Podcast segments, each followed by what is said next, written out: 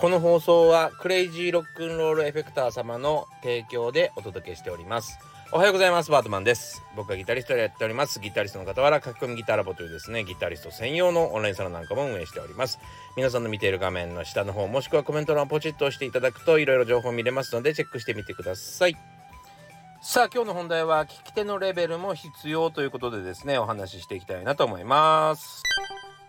さあ改めましておはようございます。バトモンでございます。というわけでですね今週も始まりました。えー、また今週1週間頑張ってまいりましょう。はい。えー、というわけでですねちょっと最初にあのーお願い事があるんですけども くだらないおお願い事なんだけどあのもしよかったら昨日の配信もねよかったら聞いてください。昨日のね配信でなんか発表があるとか、えー、大事なこと言ったとかそんなことでは全然ないんですけども昨日はめちゃくちゃあの視聴率が少なくて あれ？みんなどっか行っちゃったのかなっていうくらい、えー、少なかったんでですね。まああの休日の配信はですねそうなりがちですね。そうなりがち。みんな多分仕事に行ってる途中とか、えー、そういう時に聞いていただいてるのかなと休憩してる時とかね。なんか出かけてる途中でちょっと聞いてくれてるのかなという気がしているんですけどもえっとお休みの日はですねあのすごく少なくなってしまうんです。なのでね、えー、よかったら聞いていただけたらいいなと思いますしいっそなんか日曜日だけ変えてもいいかもね。もしか今ちょっと喋りながら思ってたけど思っちゃったけどなんか生配信とかね。なんかそっちの方がいいかもしれませんね。まあそういう風にちょっと策も練ってみますがよかったら昨日の聞いてみてください、えー、というわけでですねえー、非常にくだらないようななんかスピリチュアルなような今日はちょっと、えー、今最近考えてるようなことのですね、えー、お話をしたいなと思っております。えー、要はねあのこの音楽なんかやってるとたまにこういうことに突き当たったりするんですけど久しぶりにああそういうことかもみたいな気持ちになったんでね話そうかなと思ってるんですがどっから話そうかな。まあ例えばねギターが上手くなりたい。まあ歌が上手くなりたい。何でもいいんだけど音楽が上手くなりたい。その時にはですねなんか何にもできないじゃんまだ。その自分がやりたいことも全然できないしさ。あのなんだったら声もちゃんと出ない。ギターもちゃんとはね弾けない。弾けない。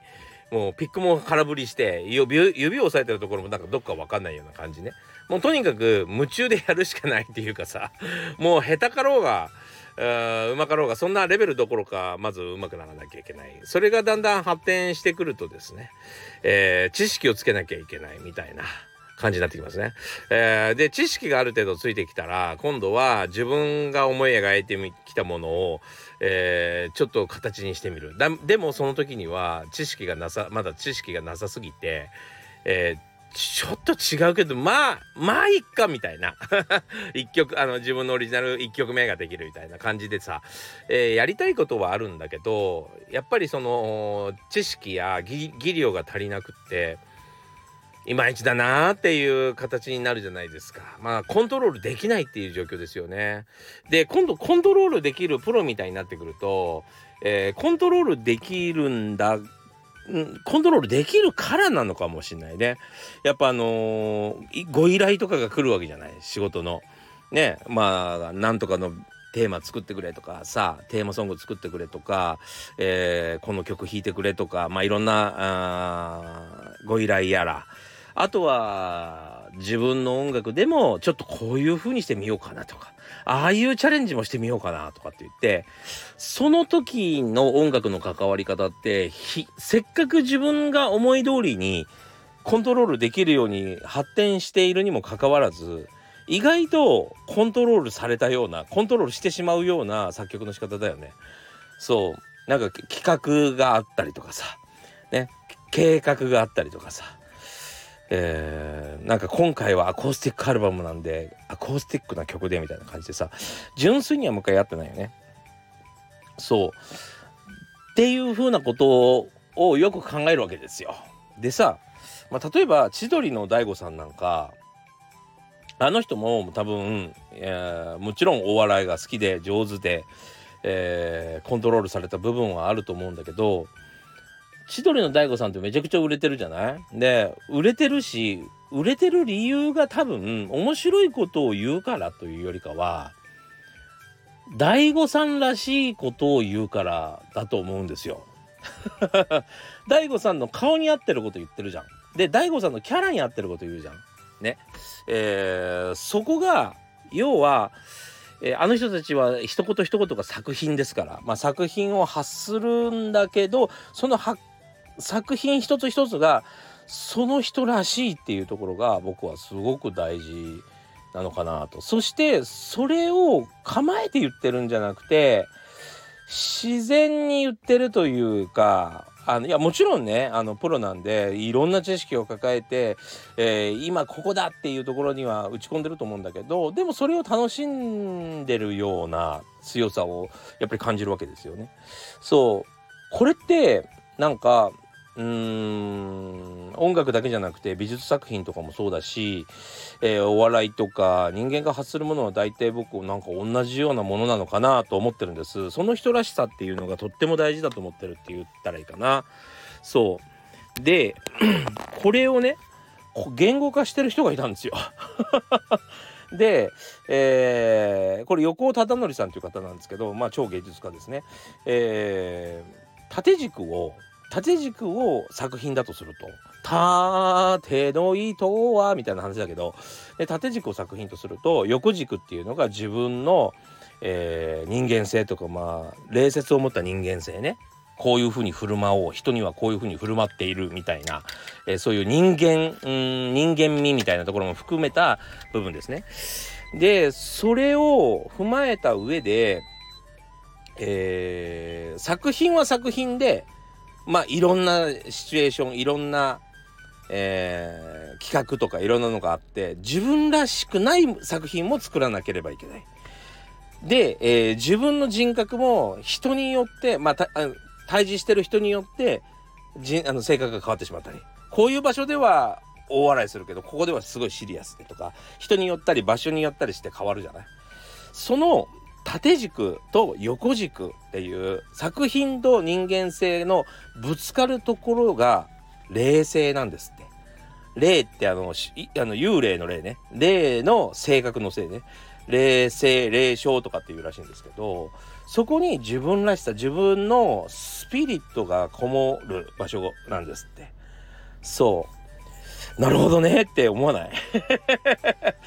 それがなんかいいあの一番の正しい説明かどうかはちょっとわからないんですけど初めて聞いた言葉なんでねでも、えー、なんかうっすらこの人らしさプラスこの人がこの人の言葉というか作品っていうのがうまく噛み合ってる時なんかその作品が一人歩きすると思うんですよ。もうそれだけでその作品には、えー、魂が宿って一人歩きしていくような感じがあるんですね。これって音楽家だからそう考えるのかな？音楽ってさあの CD とかでリリースするからあの勝手に売れていくじゃない？勝手に愛されてでいつしかすごい誰でも知ってる曲になったりするでしょ？そう。まあそういうのとそういう時って、えー、歌ってる人の顔つきとかその人の人間性みたいなのもちらついたりするしこう目を閉じて歌ったりするとさ、えー、あんな顔が思い浮かぶよねみたいな感じでね。例えばまあ桑田さんのここ桑田さんの曲桑田佳祐さんの曲サザンの曲とかさ桑田さんの顔が出てこない？ねえー、例えばなんか癖が強いって言っても大悟の大悟じゃなくてあのノブの顔が出てくるでしょ？そうなんかその人のまあノブさんもほらこの困った顔で言ってるから癖が強いっていう言葉が面白いわけでさキリッとした2枚目が言っても面白くもなんともないかもしれんよね。そう。そこになんかこう魂が宿るって霊が宿るというか自分の人間性が乗り移るというか、えー、そういうものになっていかないと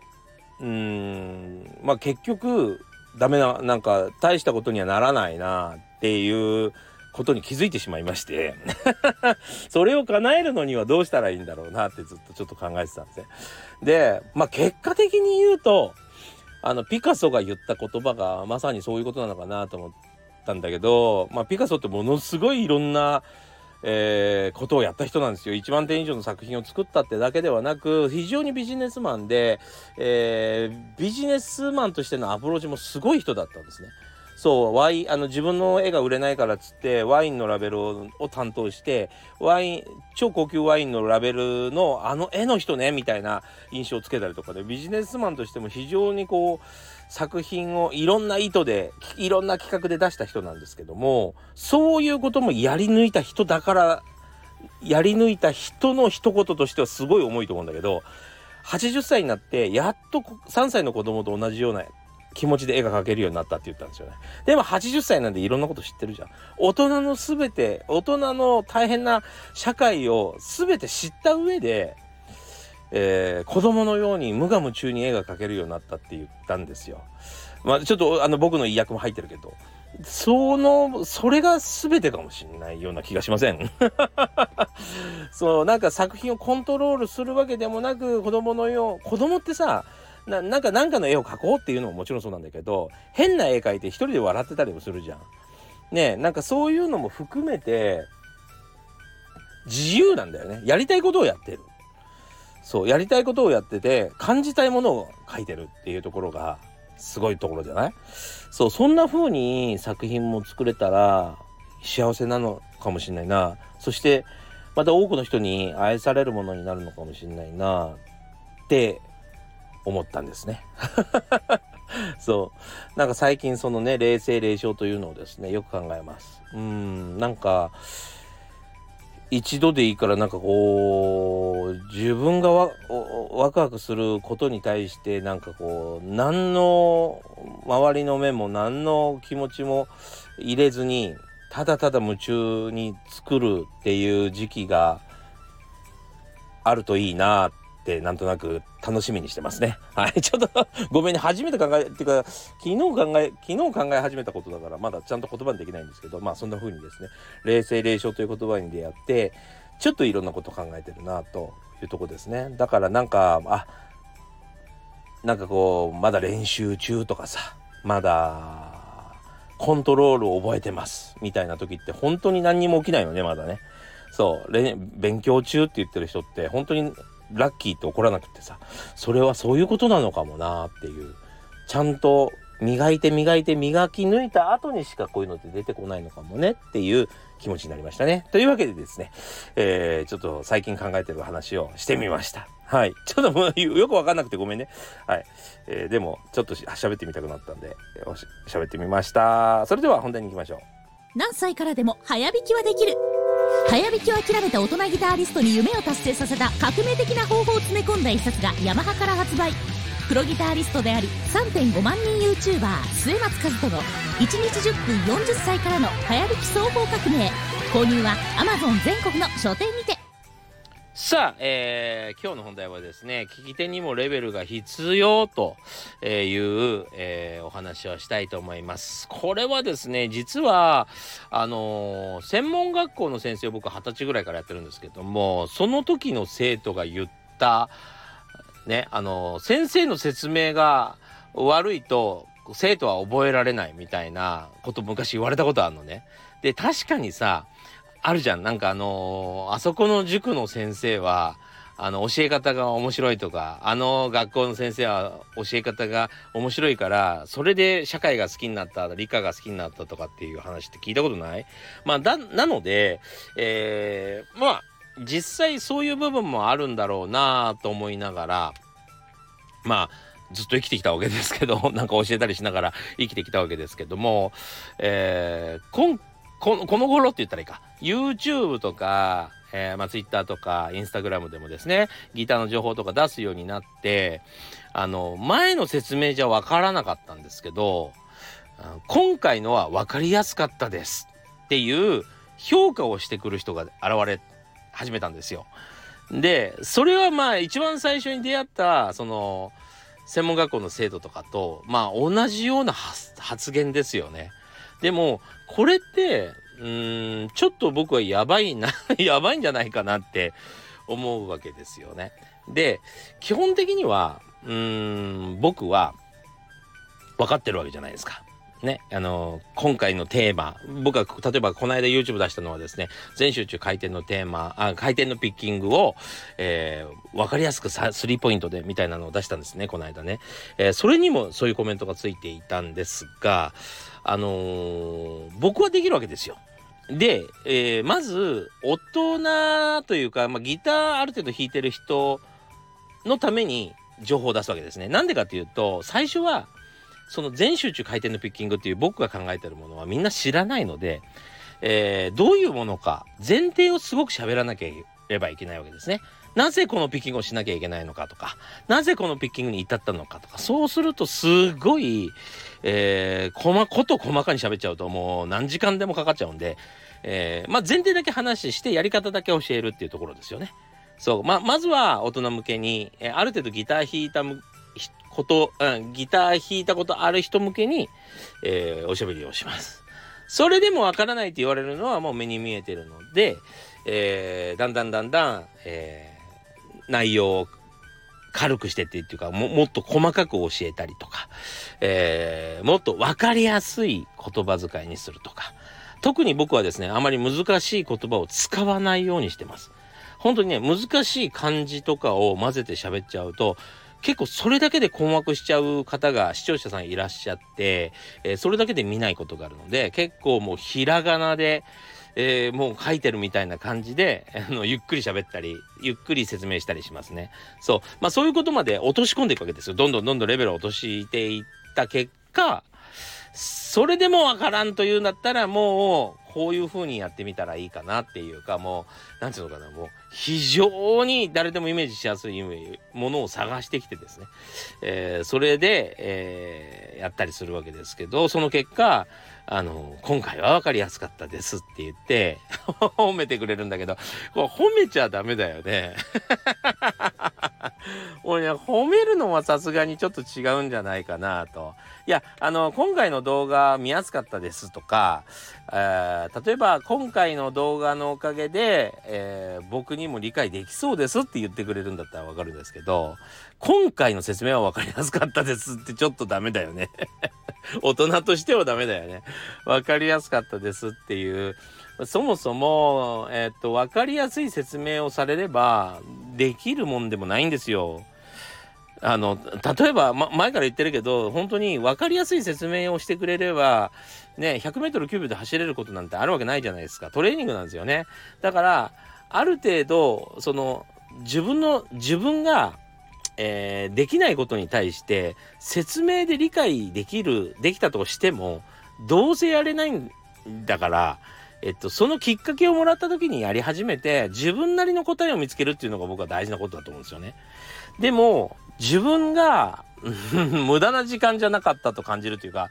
えー、その説明だったらじゅあの楽しく見れたみたいなことになってしまうと要はうんいつも例えば聞き取りレベル聞き取り偏差値40とか30の人にさえー、っと分かってる人が合わせてそこに合わせて喋らなきゃいけなくなるとめちゃくちゃレベルが全体のレベルが下がっちゃうじゃない。ずっとその説明で、あのー、説明しなきゃいけなくなるとすごいいろんな前提を挟んだりとかいろんな言葉遣いをすごくもう本当に優しくしたりとかしなきゃいけないことで伝わらないものも出てくるんですよね実はね。そうだからなんかまあ本当に前ちょっと言った優しい嘘と厳しい真実っていう話とまさに似てるところなんですけども、えー、それを評価できるような世の中じゃちょっとダメかなと